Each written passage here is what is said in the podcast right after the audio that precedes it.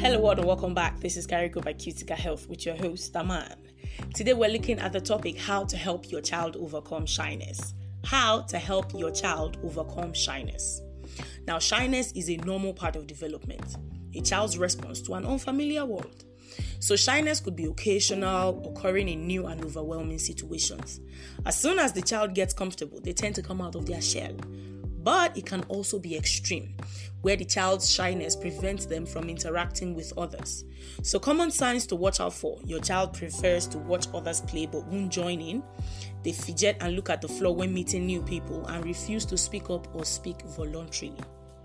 Now, if you would like to help your child overcome their shyness, I'll give you four tips you can try today. Number one, don't embarrass the child.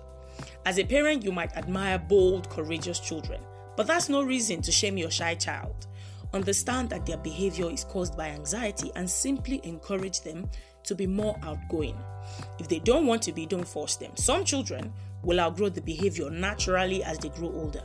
Don't compare your child to other children or ask them why they can't be like their peers. That could be demoralizing to your child.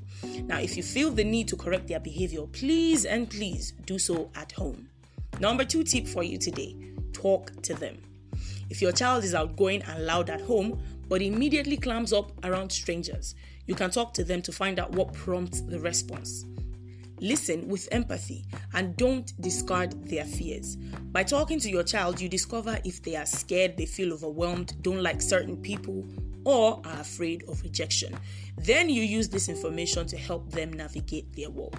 Number three tip for you today don't label your child.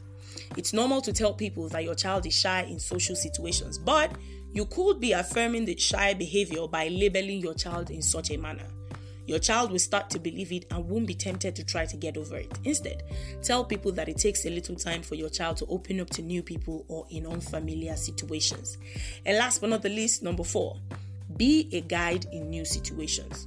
Your child will look to you for clues on how to act and react in social situations. So, this gives you an opportunity to be a guide that can help them open up. Be friendly and polite when meeting new people. Ask your child to mimic your behavior. For instance, Good morning, Miss Deborah. This is my daughter Nancy. Nancy, say good morning. Now, if your child is hanging back at the park instead of joining other kids to play, you can walk him or her over to an activity that has just a few people, such as the swings, and help them kickstart a conversation with another kid. Guide them along, and soon they will be chatting away on their own. In conclusion, people, your kid being shy is usually a sign of anxiety. If you notice your child really wants to play with other kids but always hangs back, you can try these tips I shared with you today to help them out. Remember to be kind and non judgmental. Listen to their fears and be a good social guide. Thank you so much for joining me today. That is all I have for you. Now, for more information on health related topics like this, simply log on to www.cuticahealth.com. That is C U T I C A health.com.